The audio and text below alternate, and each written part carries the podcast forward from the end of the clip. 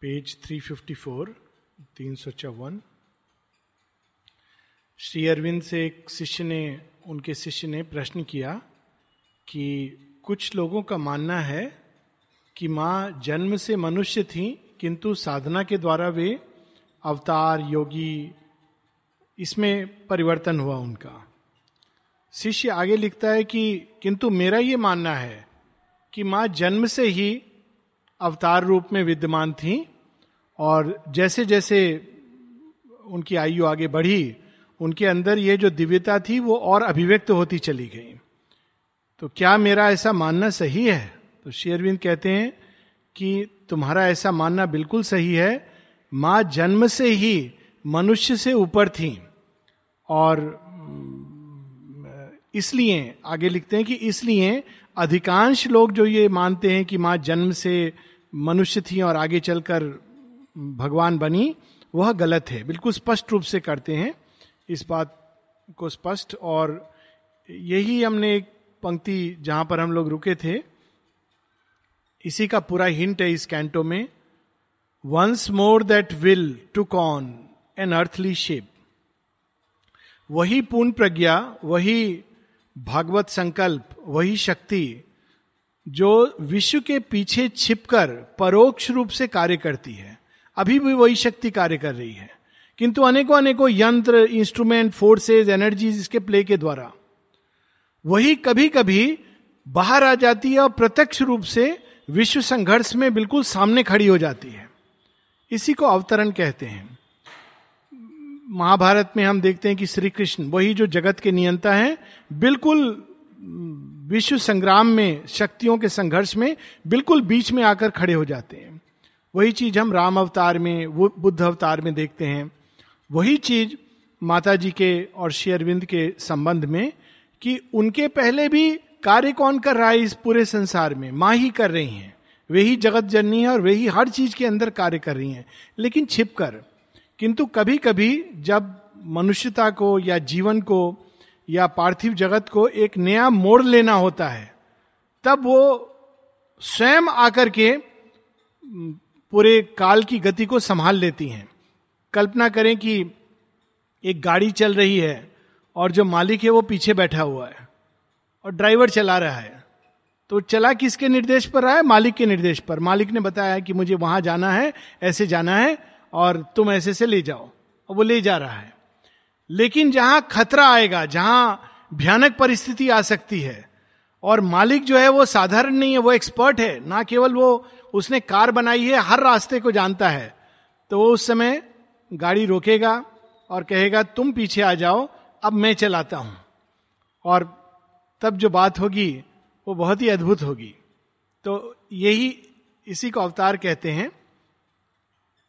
A mind empowered from truth immutable seat was framed for vision and interpreting act अब उनकी कैसे, उनके देह की, उनकी कैसे रचना हुई है, इसका वर्णन कर रहे हैं शेयरविंद आमतौर पे हम लोगों का जो मन, प्राण, शरीर, इसकी एक सीलिंग एक सीमा बद्ध करके भेजा जाता है। हम लोग इसको नहीं जानते हैं।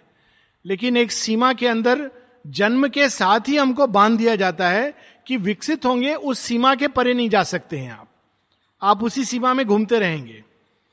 लेकिन माँ, जन्म से ही उनका मन और उनके संकल्प की रचना इस प्रकार से हुई कि जन्म से ही उनके अंदर एक अलग दृष्टि खुली हुई थी। माता जी बताती हैं कि दो साल की उम्र से ही वे अपने सिर के ऊपर एक बहुत बृहद प्रकाश को देखती थी। और क्या करती थी कि वो प्रकाश कैसे नीचे उतरे, ये उनका प्रयास रहता था। तो जन्म से ही ये चीज़ संभव नहीं है अन्य किसी शिशु में, क्योंकि उसका मस्तिष्क क्रैक हो जाएगा। इवन जो योगी, संत, महात्मा होते हैं, जो साधना कर रहे होते हैं, उनके लिए भी असंभव होता है उनके उस प्रकाश को देख पाना। और ऐसे आश्रम में इंस्टेंसेज है माँ ने मना किया था और उन्होंने पुल किया माता जी की शक्ति को, और नतीजा ये हुआ कि विक्षिप्त हो गए। उस शक्ति को संभालना, लेकिन माँ का मन, ब्रेन टिश्यूज इस तरह से रचना किए गए थे। कहते हैं, ऐसा कहा गया है कि माँ के शरीर की विशेष रूप से महासरस्वती ने रचना की थी। और अंतिम छह महीने लोग अक्सर परसों भी मैं पूछ रहा था किसी से, जो उस समय थी माता जी नाइनटीन सेवेंटी थ्री की बात, कि मई महीने के बाद, छह महीने माता जी का जो रुदन या कराना या जो भी हम कहें क्राई होती थी, बड़ी विदीर्ण कर देती थी सबका कलेजा। नीचे लोग सुनते थे। मैंने ये पढ़ा था तो मैंने पूछा कि सच में सुनाई देता था? हाँ, सुनाई देता था। बहुत दुख होता था, हमारे मन के अंदर पीड़ा भरती थी कि माँ के अंदर क्या हो रहा है ये। एक जगह माता जी आंद्रे को बताती हैं, अपने बेटे को, कि मार्च में उन्होंने निर्णय ले लिया था कि अब जितना रूपांतरण संभव था, हो गया है। अब इस शरीर को मुझे वापस भेजना है अपने तत्वों में। और उस प्रोसेस में जो छह महीने लगे एक एक तत्व को वो जो कुछ जा सकता था, रूपांतरित हो सकता था, वो रूपांतरित हो रहा था, जो कुछ यूनिवर्सल नेचर में जा सकता है यूनिवर्सल नेचर में जा रहा था, क्योंकि उनकी शरीर की रचना विशेष प्रकार से हुई थी। श्री अरविंद एक जगह कहते हैं कि माँ, यदि कोई दवा अपने अंदर लेती हैं तो वह उस दवा के अंदर और दवा से जुड़े उस क्षेत्र के अंदर रूपांतरण करने के हेतु वो अपने अंदर ले रही हैं। यानी वो विषपान की तरह है कि ये पूरा फ़ील्ड चेंज हो। और वास्तव में उसी का फल है कि आज मेडिसिन इतनी एडवांस कर गई है कि स्पेसिफिक दवाएँ, आजकल लोग, यहाँ तो हम लोग उतनी एडवांस नहीं है। जिपमर में ये सुविधा आ गई है। अभी शुरू हुई है कि आने वाले समय में कैंसर का इलाज करना या हार्ट डिज़ीज़ का तो अभी तो कुछ दवाई है, सबको लिख देते हैं। फिर आपका एक जीन का टेस्ट होगा जेनेटिक टेस्ट जेनेटिक टेस्ट करके निर्धारित होगा कि कौन सी दवा विशेष रूप से आपके लिए बनी है। ठीक जैसे होम्योपैथी और आयुर्वेद में होता है। वह दवा दी जाएगी। वो केवल उन चीज़ों पर काम करेगी जहाँ पर आप रोगी हैं और बाकी तत्वों को डैमेज नहीं करेगी। यानी आने वाले समय में दवाइयों का कोई साइड इफ़ेक्ट नहीं होगा। क्योंकि दवाई टेलर मेड होगी आपके अनुसार। जेनेटिक स्टडी अभी भी एक नया डिपार्टमेंट जिपर में खुला है। तो ये सब उन्होंने परीक्षण करके अपने शरीर पर एक संभावना को खोला था। तो उनका शरीर इस तरह से बना था। And instruments were sovereignly design instrument यानी शरीर के दृष्टि, कान जिवा हर चीज़ इंस्ट्रूमेंट हाथ, पाव, ये इस तरह से बने थे। And instruments were sovereignly designed to express divinity in immortal signs यानी उनके हर कर्म में एक दिव्यता झलकती थी। Outlined by the pressure of this new descent a lovelier body formed than earth had known और आमतौर पर जब शरीर की रचना होती है तो अज्ञान जनित जड़ तत्व यूनिवर्सल नेचर के प्रभाव से उसकी रचना होती है। और ये सच है कि कुछ हद तक मानव शरीर सिंबॉलिकली सांकेतिक रूप में बताता भी है कि चेतना कैसी है, ये भी सच है। लेकिन माँ के केस में केवल यूनिवर्सल नेचर नहीं रचना कर रहा था। प्रेशर ऑफ़ ए डिसेंट अति मानसिक शक्ति नीचे आकर उस शरीर को मोल्ड कर रही थी, ताकि वो एक्सप्रेस कर सके अंदर छिपी डिविनिटी को। यहाँ पर शेरविंद इस रहस्य का उद्घाटन कर रहे हैं। और इसके कई एक उदाहरण है, एक बड़ा इंटरेस्टिंग उदाहरण है माता जी का, कि एक बार वो, जब सब लोग खेल खेलते थे, माँ कहती, मुझे कभी इस तरह के खेल, गुड्डा गुड़िया, ये सब खेल में कभी रुचि नहीं थी। तो या तो वो बैठ करके ध्यानस्थ हो जाती थी, या फिर उनको कोई चैलेंज उसमें बड़ा मज़ा आता था। तो एक बार वो अपने दोस्तों के बीच में उनको उनको लगा कि इस कमरे को क्या मैं केवल एक बार अपने चरण धर के लांग सकती हूँ? पंद्रह फीट लंबा उस, वो कमरा था।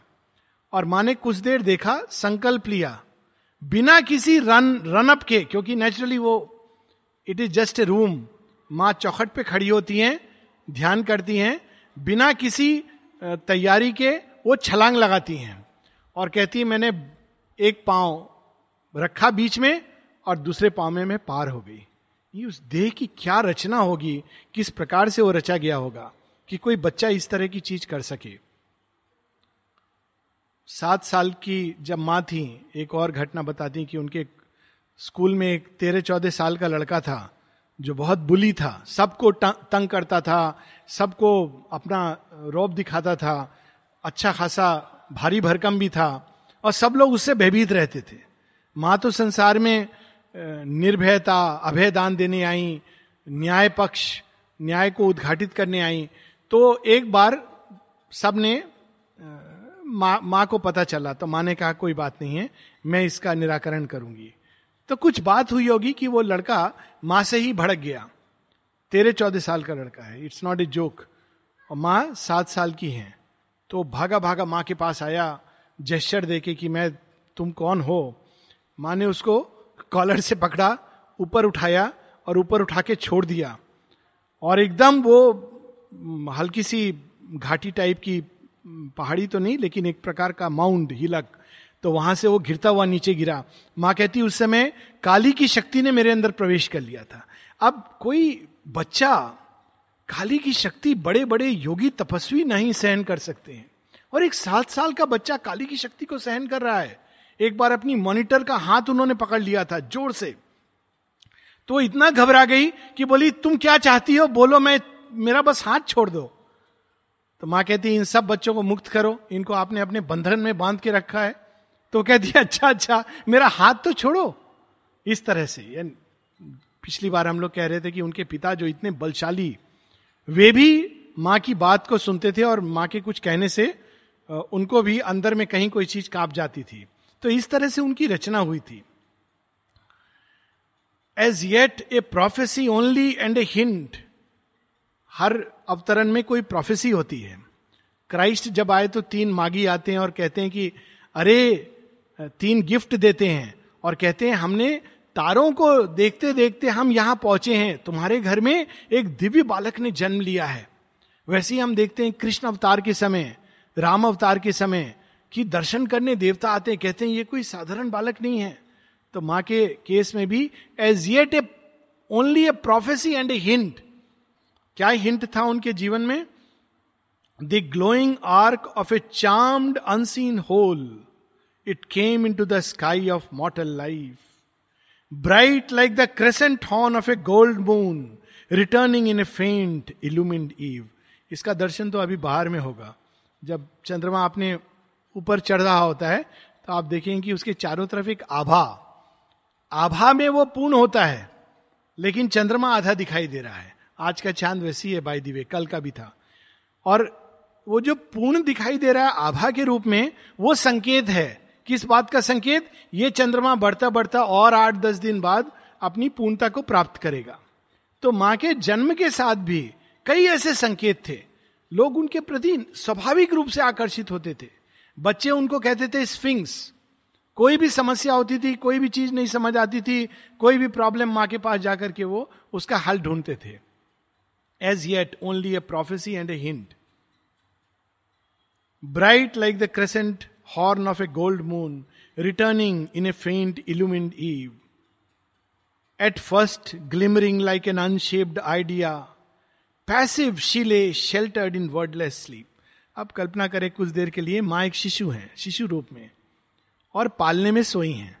तो हम लोग मनुष्य की सीमित दृष्टि हाँ पालने में एक शिशु सोया है। लेकिन अगर भगवान पालने में सो रहे होंगे तो कैसा कोई मास्टर कवि क्या लिखेगा? हम लोग देखते हैं कि श्री कृष्ण के समय राधा माँ वो जमाई लेते हैं। राधा माँ नहीं, राधाष्टमी हुई थी दो दिन पहले, इसलिए राधा माँ। लेकिन यशोदा माँ तो जमाई लेती हैं तो देखते हैं, अरे, ये कौन है? इनके अंदर सारे ब्रह्मांड दिख रहे हैं, बेहोश होकर गिर जाती हैं। राम की माँ के बारे में भी ऐसी कुछ वर्णन होता है। तो यहाँ पर श्री अरविंद इस इस बात को अपने अंदाज से लिख रहे हैं। Involve and drowned in matter giant trance an infant heart of the deep caved world plan in cradle of divine inconscience rocked ये झूलन होता है, पता नहीं सब जगह होता है कि नहीं, सावन में। सावन में श्री कृष्ण जन्माष्टमी के समय एक प्रथा होती है कि छोटे छोटे बेबी कृष्णा को लोग पालने में डाल करके झूला झुलाते हैं। ये होती है। तो सब लोग आके झूला झुला रहे हैं। अब देखिए कैसी अजीब सी बात है कि भगवान उस समय अचेत अबोध लेटे हुए हैं और मनुष्य उनको झूला झुला रहा है। मनुष्य वास्तव में मनुष्य है अचेत। माँ कहती सुपरामेंटल दृष्टि से कितने मनुष्य हैं जो जीवित होते हुए भी मृत हैं?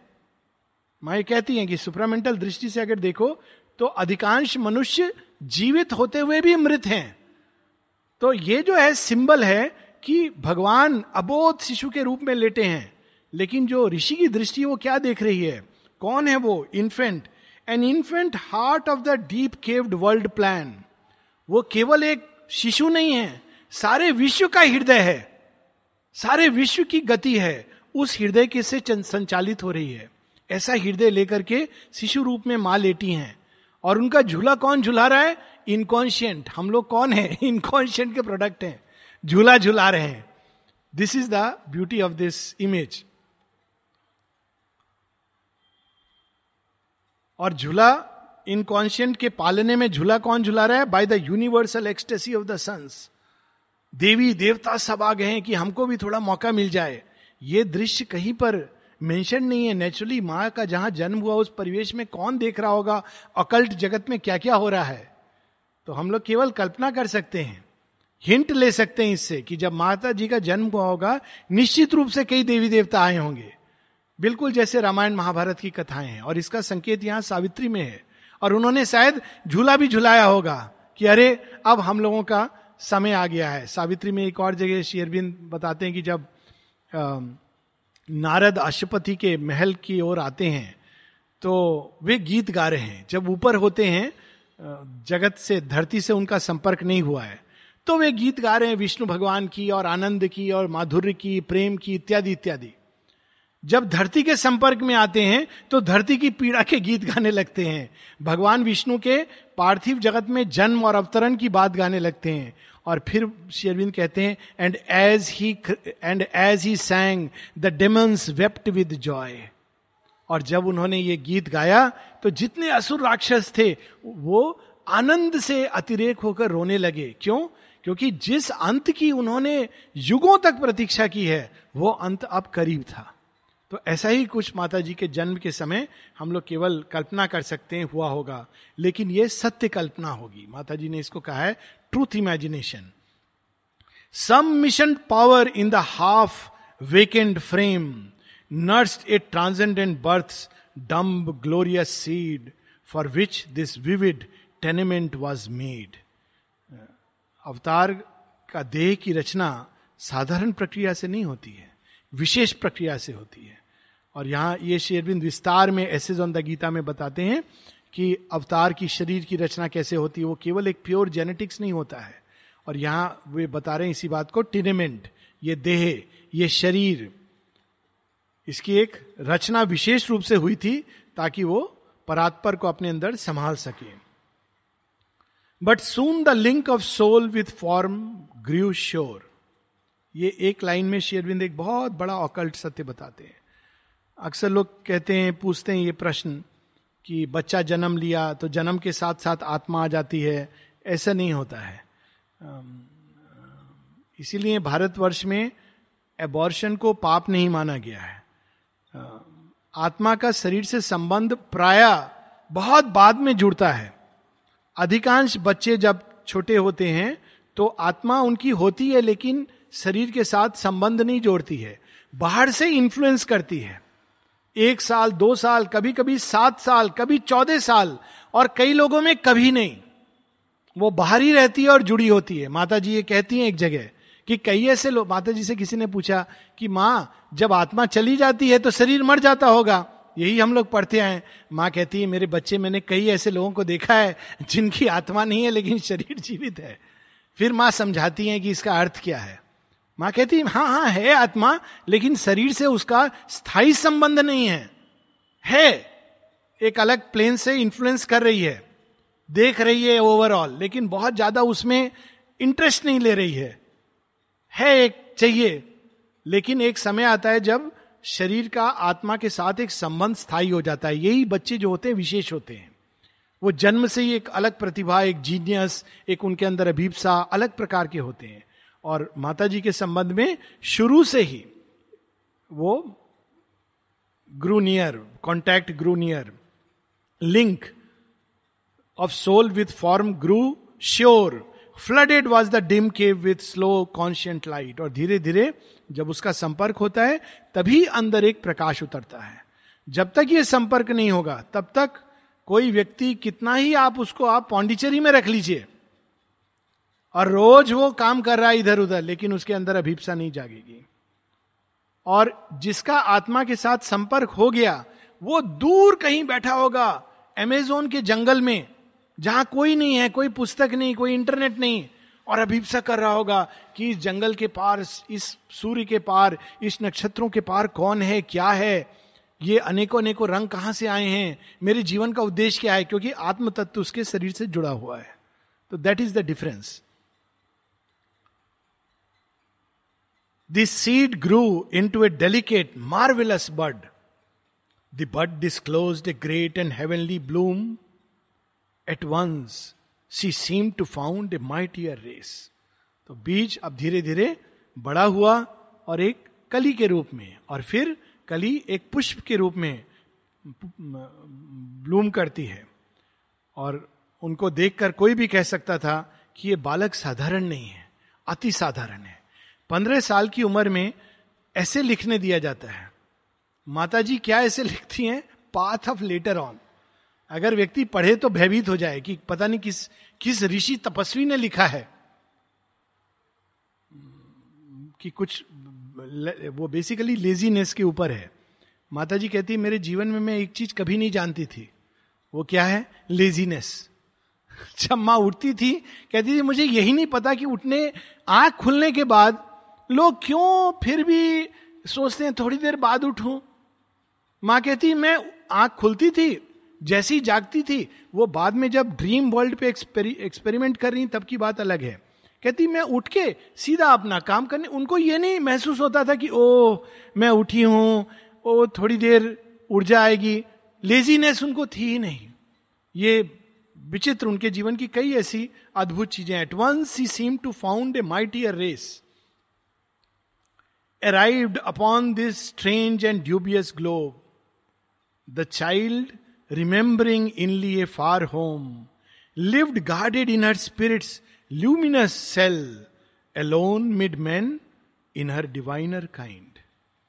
तो जन्म से ही उनको पता था कि वो यहाँ से नहीं आ रही हैं कहीं और से माता जी से सतप्रेम एक बार पूछता है माँ बच्चों को सबसे पहले कौन सी शिक्षा देनी चाहिए फ़िज़िकल वाइटल मेंटल माँ कहती, ये सब नहीं, चेतना के बारे में बताना चाहिए। सीधा। फिर माँ कहती, मेरे अपने केस में ऐसा हुआ था। सबसे पहले मैं एक ही चीज़ जानती थी, वो चेतना। वही मुझे इंटरेस्ट करती थी। उसी में मुझे एंजॉयमेंट आता था। मुझे लगता था, सारा संसार भी अगर चला जाए, लेकिन ये चीज़ इंपॉर्टेंट है, ये मुझे चाहिए। चेतना से प्रारंभ करना चाहिए। और फिर वो कहती है सबके साथ लागू होता है। और उसका बहुत गहरा कारण है, अगर हम आगे पढ़ें तो वी विल सी इट लेकिन लोग उनको नहीं समझ पाते थे। माँ उनकी पूछती हैं कि ये तुम क्या कर रही हो? जैसे संसार का बोझा सिर पर लिए हुए हो। माँ कहती है हाँ संसार का बोझा लिए हुए हैं। माँ ने क्या समझा होगा? यही कि शायद उनकी बेटी अपने में नहीं है। Even in her childish movements could be felt the nearness of a light still kept from earth feelings that only eternity could share thoughts natural and native to the gods जब माँ शिशु रूप में थी, तब भी उनके अंदर ऐसे भाव, ऐसे विचार उठते थे। अगर किसी को पता चलता तो कह सकता था कि ये मनुष्य के अंदर उठने वाले विचार और भाव नहीं है। उस उम्र में जब लोग न जाने किस तरह की चीज़ों में 21 साल में कोई नव यौवना भगवान को अपने अंदर पूरा यूनाइट कर ले, कौन हो सकता है? ये एक उम्र होती है जो लोग कहते हैं कि पहनने, ओढ़ने की, खेलने की उम्र है। बचपन में किस तरह के विचार उनके अंदर? माँ कहती, मेरा सबसे जो अच्छा समय होता था, जब मैं रात को विश्राम के लिए जाती थी तो जब सब लोग सो जाते थे तो माँ की अंत चेतना जागती थी। सात आठ साल की उम्र से। और माऊ कहती है, मेरा इतना इंटरेस्टिंग टाइम होता था, मैं अपने देह के बाहर जाकर कहाँ कहाँ भ्रमण नहीं करती थी। किससे किससे नहीं मिलती थी? आ माँ कहती है, आह, मेरे बच्चे, अगर मैं इसको लिखूं इन सब के बारे में तो ना जाने कितनी बड़ी पुराण हो जाए। माँ ने ये सब तो बताया नहीं किसी को। खाली एक प्रेयर में इसका संकेत दिया है कि वे ग्यारह से तेरह साल की उम्र में लेकिन इसके पहले से ये चीज़ें होती थी कि वे शरीर से निकलकर फैल जाती थी और सारे लोग संसार के जो दुखी हैं, वे उनका रोब छू रहे हैं। कोई बीमार ठीक हो रहा है, किसी को ज्ञान मिल रहा है, किसी को शांति मिल रही है, कहती, इसमें मुझे बड़ा मज़ा आता था। और फिर अनेकों योगियों से मिलती थी, तपस्वियों से मिलती थी और उसी दौरान वे श्री अरविंद से मिलती हैं कृष्ण रूप में। तो ये उनका जीवन जन्म से ही इस प्रकार का था। माँ कहती कि मेरे बचपन से उनके मन में एक भाव आता था कि ये सब लोग कैसे हैं? इनको दिन रात केवल रोटी कमाने के लिए दिन रात ये अपनी ऊर्जा को समाप्त करते माँ कहती बचपन से उनको ये विचार आता था। जब वो देखती थी, देखती होंगी माता पिता सब लोग, बहुत संपन्न परिवार से नहीं थी बाहर तो देख करके उनको लगता था, ये भी कोई जीवन है? फिर उनके मन में आता था काश अगर मेरे पास ऐसा संभव हुआ तो एक समय में ये सब दूर कर दूँगी। और माँ कहती, जब मेरे फ़िज़िकल लाइफ का मिडिल एज में मैं पहुँची तो मेरे पास ऐसे मीन्स थे कि मैं मनुष्य को रहने के लिए, खाने के लिए ये सब व्यवस्था कर सकूँ, ताकि मनुष्य अब इन चीज़ों की फ़िक्र छोड़कर सीधा भगवान के लिए लग जाए। माँ हम लोग को इस बारे में एसेस करने में चूक गई। बाद में लिखती हैं, लेकिन यह मेरा भ्रम था, भ्रांति थी। क्योंकि मनुष्य को जब मैंने फ्रीडम दी तो उसने उसको समझा लाइसेंटियसनेस कि मैं जो चाहूँ करूँ, मुझे फ्रीडम है। जब उसको मैंने सब कुछ दे दिया, थाली में परोस कर खाना दे दिया यहाँ तक कि उसको धोना भी नहीं पड़ेगा। एक ऐसा मेडिकल सेटअप बना दिया कि जहाँ आपका टर्न नहीं है तो भी आप अंदर जाकर के फट से साइन ले सकते हो। बाहर में कितना वेट करना पड़ता है? तीन तीन घंटे। सब चीज़ प्रोवाइड कर दी। स्विमिंग पूल बना दिया, खेल का मैदान सब कर दिया कि अब तुम लोग खाली भगवान की ओर मुड़ो। तो मनुष्य ने कहा, अब हमको सब कुछ मिल गया। भगवान, अब आपकी कोई आवश्यकता नहीं है यहाँ। माता जी बताती बहुत पीड़ा से बताती हैं। कहती तब मनुष्य का जो रिस्पॉन्स था वो ये कि अब आपने हमको सब दे दिया, अब आपकी आवश्यकता नहीं है, अब हम, बाकी सब हम मैनेज कर लेंगे। ये बहुत कष्ट से उन्होंने कई जगह अपने बाद की प्रार्थनाओं में ये संकेत किया है। कहती हैं एक जगह, अब मेरे बच्चों को मेरी ज़रूरत नहीं है। Much earlier she used to feel and know all these things लेकिन उन्होंने, लेकिन तब कहती हैं, ये बड़ा अनफॉर्चुनेट है, दुर्भाग्य है. क्यों? कहती इसका अर्थ ये हुआ कि मनुष्य भी तैयार नहीं है और उसको बहुत सारी ब्लोज मिलेंगी। जब सब उसको दे दिया गया, तब वो भगवान को भूल गया। तो कहते मनुष्य अभी तैयार नहीं है, उसको बहुत सारी ब्लोज मिलेंगी। वे नहीं देना चाहती, किंतु कॉस्मिक गॉड्स हैं। As needing nothing but its own rapt flight माँ को किसी चीज़ की आवश्यकता नहीं थी। इसी में उनको इतना आनंद आता था। बचपन में भी कई बार ऐसा होता था कि एक टूटा टूटी फूटी चप्पल एक समय था माँ के लाइफ में इतना गरीबी थी कि एक टूटी फूटी चप्पल लेकर के, एक लंबा रास्ता तय करके वो अपने स्कूल जाती थी। बचपन में एक लंबे समय तक पढ़ने नहीं जाती थी माँ। शायद ये उन्होंने लिखा नहीं है कारण, लेकिन हो सकता है कि उनके माता पिता एफोर्ड नहीं कर पाते हो। भाई जाता था, माँ नहीं जाती थी, बहन नहीं जाती थी।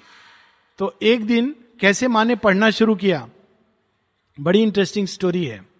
माँ होंगी नौ दस साल की, शायद उससे भी ज़्यादा। स्कूल नहीं जाती थी, इसलिए उनको बोलना तो आता था, लेकिन भाषा ज्ञान वैसा नहीं था पढ़ने का। तो एक दिन उनका भाई कोई कहानी, कोई पुस्तक पढ़ रहा था। तो माँ कहती, क्या पढ़ रहा है? तो उसने कहा, मैं पढ़ रहा हूँ, लेकिन तुमको कोई समझ नहीं आएगा। माँ ने कहा, दिखा मुझे भी। कहती, तुमको नहीं समझ आएगा, तुमको तो पढ़ना नहीं आता। माँ ने कहा, क्या? मुझे पढ़ना नहीं आता? किताब छीनी। नहीं नहीं नहीं, मेरे पास रहेगी। तो माँ ने कहा, कोई बात नहीं। जब वो सो गया माँ ने किताब उठाई और कुछ ही घंटों में पूरी भाषा उन्होंने सीख ली थी। इस तरह से माँ ने पढ़ा था। माने जन्म से ही किस प्रकार की चीज़ अपने अंदर लेकर के आई थी। इसको गीता में कहा गया है आत्म सुखी आत्मरति as needing nothing but its own rapt flight जो अपने ही आत्म आनंद में संतुष्ट है। Her nature dwelt in a strong separate air like a strange bird with large rich coloured breast बड़ी अद्भुत जब आत्मा को दर्शन करते हैं, हम लोग अपने अंतर दर्शन में तो कभी कभी वो अग्नि के रूप में देखते हैं, फ्लेम के रूप में, या कभी पुष्प के रूप में, या कभी चिड़िया के रूप में। आत्मा या आत्मा की शक्तियाँ। तो माँ की आत्मा, उसका वर्णन है। अक्सर ऋग्वेद में भी आत्मा का वर्णन हंस से किया गया है, जिसका एक पाँव धरती पर है और एक पाँव ऊपर है। या अक्सर लोग हंस की बात करते हैं। लेकिन शेरविंदी एक ऐसा जीव बता रहे हैं? एक ऐसी चिड़िया जो बहुत ऊपर उड़ती है, पक्षी। लेकिन मेनी कलर्ड ये तो केवल परात्पर शक्ति का ही रूप हो सकता है। हंस का रूप तो परम शिव का होगा, जो स्नो वाइट हैं, जिनके ऊपर कोई रंग नहीं, किंतु विविध रंगों से सुसज्जित। यह कौन सा पक्षी है? ये देखिए कितना सुंदर। Her nature dwelt in a strong separate air like a strange bird विचित्र पक्षी with large rich coloured breast अनेकों रंग, जिसके छाती पर थे। That sojourns on a secret fruited bough lost in the emerald glory of the woods और flies above divine unreachable tops ये चिड़िया कहाँ, ये पक्षी कहाँ? कहते हैं, या तो वो जंगलों में, घने जंगलों के अंदर, एक उच्चतम पेड़ के सबसे ऊपर, ऐसे फल को खा रहा हो, जिस फल को कोई और पशु पक्षी मनुष्य के लिए पहुँचना असंभव है। या फिर जब उड़े तो डिवाइन अनरीचेबल पीक्स जो उच्चतम पर्वत श्रृंखलाओं के ऊपर उड़ जाए। ऐसी पक्षी से माता जी का वर्णन माता जी की आत्म तत्व का वर्णन हो रहा है। Harmoniously she impressed the earth with heaven हम लोग उल्टा करते हैं। Impress the heaven with earth माता जी के सामने जाके बहुत लोग अपना ज्ञान पूरा ऐसा है, वैसा है। किसी ने एक एक फ्रेंच पत्रकार आया और पूरा अपना, ये आप कहते हो इंडिया के बारे में, इंडिया ऐसा है, वैसा है, ये खराब है, वो खराब है। बहुत सारे हमारे स्टूडेंट्स भी ऐसे ही सोचते हैं कि इंडिया में कुछ नहीं है, खराब है, कुछ भी तो नहीं है। आप कहते हो, भगवान, कहाँ भगवान है? ये गंदगी है, ये भगवान है। भगवान है हाँ सच में भगवान ही इंडिया को ठीक कर सकता है। ऐसे उसने बड़ा व्यंगात्मक लेख लिखा। पूरा ज्ञान अपना डाल दिया impressing the heaven with earth तो माता जी को जब ये पता चला माता जी कहती हैं, अंधकार से भरा हुआ मूड मनुष्य, उस स्थान के सामने से गुजर गया जहाँ से वास्तव में पूरे विश्व को बदलने का अभियान शुरू हो रहा है। फिर आगे कहती हैं, भारत वो जानता नहीं भारतवर्ष का एक अज्ञानी किसान भी यूरोप के एक शिक्षित, प्रशिक्षित डिग्री होल्डर से कहीं अधिक अंदर से संपन्न है। माता जी की वाणी है कि एक साधारण, अनपढ़ किसान भी भारतवर्ष का, यूरोप के एक पढ़े लिखे सुशिक्षित व्यक्ति से अधिक संपन्न और मूल्यवान है, आंतरिक संपदा से युक्त है। So impressing the earth with heaven aligned to a swift rhythm of sheer delight and singing to themselves her days went by माता जी के अंदर बहुत सारी चीज़ें जो हम लोग नहीं जानते। जब छोटी थी माँ तो बहुत बार उठ करके वो यात्रा करते, ऐसे ट्रैवल करती थी, नींद में। नींद में जिसको कहते हैं लोग चलना कहती लेकिन मैं आ, मेरा चलना अलग होता था वो एक प्रकार का ट्रांस होता था जिसमें वो चलती थी। ना केवल चलती थी वो पोइट्री लिखती थी। काश वो पोइट्री का एक पन्ना आधा बच गया होता और माँ वो पोइट्री लिख करके अपने ड्रॉर में रख के बंद कर देती थी। तो एक दिन वो बंद करना ड्रॉर को भूल गई। तो उनकी माँ आती है सुबह देखती है क्या हो रहा है? ये देखती है ड्रॉर खुला हुआ है। ड्रॉर में जाके देखती है कविता? मेरी बेटी कविता लिख रही है। ये तो कुछ गड़बड़ हो रही है। क्योंकि वो तो विश्वास ही नहीं करती थी किसी भी मेटीरियलिस्ट थे कविता लिखना समय की बर्बादी है। मेरी बेटी कविता लिख रही है भगवान। इसका कुछ करना पड़ेगा। इलाज कराना पड़ेगा। ऐसे विचार उनके अंदर आ गए। माँ कहती, तब से मैं बहुत सचेत हो गई कि उनको कभी भी मैं चिंता का मौका नहीं दू। तो इस प्रकार से गाना, माँ की वाणी लास्ट में उनकी वाणी क्रैक करती है और कई लोग पूछते हैं कि, मूर्खता की कोई कमी नहीं है, कहीं पर भी। कहते माँ की वो वाली आवाज़ उतनी अच्छी नहीं लग रही, क्रैक हो गई है। वास्तव में वो आवाज़ क्यों क्रैक हुई? वो माता जी ने स्वयं वर्णन किया उसका एजेंडा में। माँ कहती है, इतनी अधिक सुपरामेंटल फोर्स कंठ में आ रही है कि मेरा कंठ उसको संभाल नहीं पा रहा है। माँ स्वयं कहती है। कहती मेरी वाणी उसको संभाल नहीं पा रही है। टुवर्ड्स द एंड जब पूरा रूपांतरण माँ बताती हैं, दृष्टि बदल गई, आँख बदल गई कान बदल गए, श्रवण शक्ति बदल गई तो उस समय की ये बात है। और उसके बाद जब माँ की वाणी है, वास्तव में वो एक बाहरी रूप से देखे तो क्रैकिंग, आंतरिक रूप से देखें तो ट्रमेंडस पावर 72 का जो मैसेज है इट इज़ पावरफुल तो उनकी वाणी और शुरू में जो उन्होंने सावित्री पढ़ी है, अद्भुत। तो उनके अंदर ये सब चीज़ें स्वतः ही प्रस्फुटित हो रही थी। म्यूज़िक के बारे में हम लोग जानते ही हैं। The future were tuned the hours were tuned to a sweet toned content एक एक क्षण, एक एक घंटा किस चीज़ से ट्यून्ड था? कितनी अच्छी बात है। कंटेंट स्वीट टोन्ड कंटेंट एक माधुर्य और शांति। एक संतोष। हम लोगों की घड़ियाँ किस चीज़ से ट्यून्ड होती हैं? जल्दबाजी से इम्पेशंस ओहो, हो टाइम हो गया। जैसे हर समय किसी को कुछ गाड़ी पकड़नी है, ये पकड़ना है, वो पकड़ना है, हर समय हम लोग घड़ी देखते रहते हैं। उनकी घड़ी किस चीज़ से ट्यून्ड थी? उस सत्य से। ये माँ के अंदर बाद में भी था। माँ कहती है, मेरे लिए बहुत कठिन है कि बिल्कुल इस समय कहीं पर पहुँच जाना। क्योंकि मैं एक अलग रिद्म में जीती हूँ। इसीलिए कई बार ऐसा होता था कि लोग रात को प्रतीक्षा कर रहे होते थे माँ की, और माँ नहीं आ रही, नहीं आ रही तो सो जाते थे। तो एक थे मिस्टर हरदन भक्शी भक्शी नहीं, सॉरी, बख्शी। लेकिन उनके भाव, भूव, डील, डॉल भक्शी की तरह था। तो उनके पास एक भोंपू होता था। तो उनका काम क्या था? देखते थे, माँ आ रही है, दूर से दिखा, माँ आ रही है। भोपू पर बताते थे mother is coming, mother is coming तो सब लोग उठ करके मार रही है मार रही है। माँ माँ तो अपने रिदम से आती थी। यहाँ तक कि अरविंद भी प्रतीक्षा करते थे। बार बार पूछेंगे चंपकलाल से, कितना समय हो गया? चंपकलाल जी बोलेंगे, अभी तो दस मिनट पहले आपने पूछा था। फिर दस मिनट बाद कितना समय हो गया?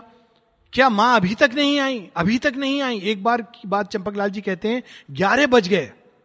तो शेरविंद पूछते, क्यों नहीं आई माँ अभी तक? वो माता जी को कोई किसी प्रकार का हार नहीं हो, क्योंकि सारा काम तो वही कर रही थी। अनेकों अनेकों जगत पे बहुत कॉम्प्लेक्स काम कर रही थी।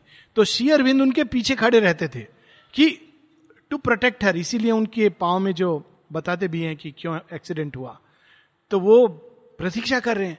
तो फिर चंपक लाल जी ने कहा, वे आ गई हैं, लेकिन उनके कमरे में किसी को वे अभी इंटरव्यू दे रही हैं। तो शिरविंद कहते हैं, क्या अभी भी। तो यानी कि कोई छोड़ नहीं रहा उनको थोड़ी देर के लिए। चंपक लाल जी कहते हैं हाँ अभी भी। तो शेयरविंद एक बच्चे की तरह, अबोध बच्चे की तरह कहते हैं I suppose then I can go off to rest now मैं थोड़ी देर विश्राम कर सकता हूँ। नहीं तो माँ आती थी, वे देख के जाती थी मिल के, तब शेयरविंद विश्राम को जाते थे। माने उनकी एक एक चीज़ इतनी सुंदर है, इतनी अद्भुत है शेरविंद का एक बाल रूप है। Hours were tuned to a sweet toned content which asked for nothing but took all life gave sovereignly as her nature's inborn right अब देखिए, दो चीज़ें एक साथ हैं, दो भाव। आस्ट फॉर नथिंग किसी से कभी कुछ नहीं मांगा उन्होंने। देती ही थी। लेकिन एक और चीज़ साथ में जोड़े हैं शेरविंद but took all life gave sovereignly as her natures inborn right लेकिन यदि उनको कोई चीज़ मिलती थी तो ये नहीं नहीं नहीं, मैं नहीं लूँगी। ऐसे लोग होते हैं जो कुछ किसी को ना देंगे, ना लेंगे। वो ईगो की मूवमेंट है। ले नहीं सकते, रिसीव नहीं कर सकते, क्योंकि लगता है हम बंधन में बन जाएँगे। लेकिन दूसरा एक मूवमेंट है जो दिव्य मूवमेंट है। रिसीव्स। क्यों? इनबॉर्न राइट, ये दो पंक्तियाँ ईश उपनिषद की प्रथम श्लोक का प्रैक्टिकल एग्ज़ाम्पल है। ईश उपनिषद का प्रथम श्लोक है, ईशा वास्यम इदम सर्वम यत किंच जगत्याम जगत, तेन त्यक्तेन भुंजी था माँ हृदय कस्य सिद्धनम। पहली पंक्ति है सब कुछ ईश के लिए है। किसी और का नहीं है, ईश का है। हम मिस्टेक करते हैं, सोचने का मेरा है, तेरा है। छोटे से छोटे अणु से लेकर गैलेक्सीज तक। घर द्वार की तो बात ही छोड़ दो। कहीं गिनती में नहीं आता। अणु परमाणु से लेकर गैलेक्सीज तक ईश के लिए हैं। तो नेक्स्ट आता है, तेन त्यक्तेन भुंजी था, इसलिए त्याग करके आनंदित हो। उसके बाद अचानक ऋषि अग्न लिखते हैं माग हृदय कस्य सिद्धनम, किसी को छीन झपट कर प्राप्त करने की क्या ज़रूरत है? अब इसके बहुत लेयर है मीनिंग के, जो सन्यासी वो कहते हैं, इसलिए सब चीज़ त्याग कर दो। ऐसा नहीं कह रहे कहते, तेन त्यक्तेन भुंजिता आनंदित हो। माँ हृदय कस्य सिद्धनम? तुमको छीनने की क्या ज़रूरत है? जो चीज़ तुम्हारे पास आनी है, वो आएगी। ईश की है, किसी और की नहीं है। माँ सब चीज़ ऐसे रिसीव करती थी sovereignly as her nature inborn right यानी कोई दे रहा है तो कोई और मुझे नहीं दे रहा है। ये तो अंदर के भगवान का ये जन्म सिद्ध अधिकार है इनबॉर्न राइट है। यदि उनको कोई नहीं देगा तो किसको देगा? तो जब कोई देता था तो माँ बड़ी प्रसन्न होती थी। इसलिए नहीं कि उनको ज़रूरत थी, पर इसलिए कि आह, सही जगह चीज़ें पहुँच गई। अब मैं इसको सही जगह भेजूँगी। As her nature's inborn right दो पंक्तियाँ कितनी अद्भुत हैं, और ये सारी हम लोग कंटिन्यू रखेंगे। तीन चार लाइन और पढ़ सकते हैं। Dear was her spirit to its parent sun अब इसी बात को आगे क्वालिफाई करते हैं। सूर्य की तरह उनका, उनकी प्रकृति थी। अब सूर्य के अंदर दो गुण होते हैं। एक तो वो देता है केवल। क्या सूर्य कुछ रिसीव करता है? सब कुछ रिसीव करता है। सूर्य के ही गुरुत्वाकर्षण से सारे ये प्लैनेट्स बारह के बारह चक्र काटते रहते हैं। सब कुछ सूर्य से आकर्षित है। तो दोनों चीज़ें उसके अंदर है। सब कुछ उसका है। दूर नेपचून प्लेटो भी सूर्य का है और पास में मार्स, मंगल ग्रह और पृथ्वी ये भी उसकी है। सब कुछ उसका है। लेकिन उसको ये नहीं कहना होता कि मेरी है, पट्टा दिखाओ, लीगल डॉक्यूमेंट पे मेरा सिग्नेचर लो। सूर्य का सिग्नेचर क्या है? दूर जाकर सैटन शनि ग्रह के ठंडे ठंडे चंद्रमा पर भी वह अपनी किरणों को भेज देगा। कि ये तुम्हारे लिए है, तुम्हारे हिस्से का इतना है।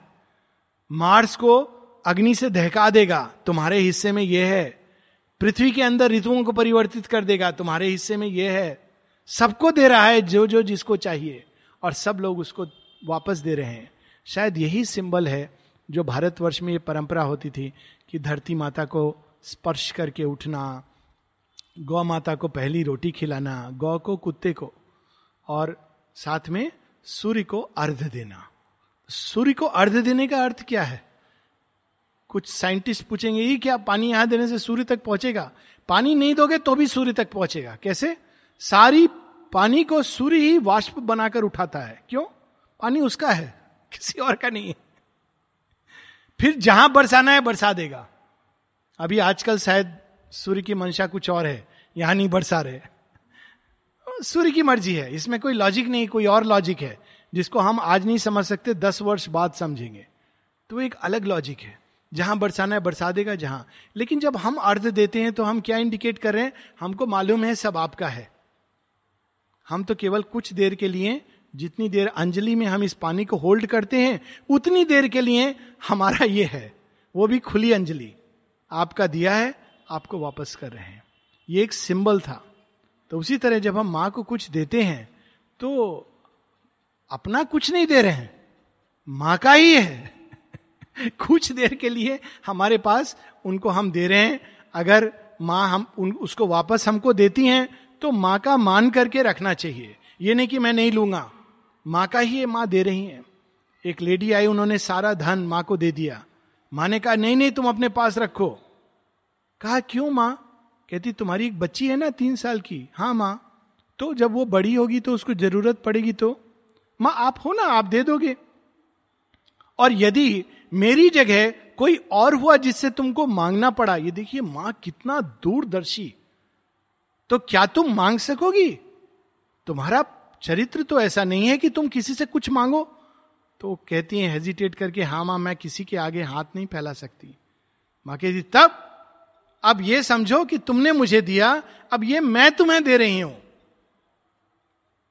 मैं दे रही हूँ। सारा माने उनको।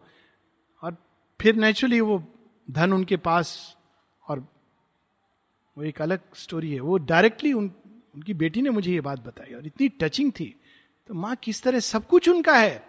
वे कुछ देर के लिए हमारे पास देती हैं।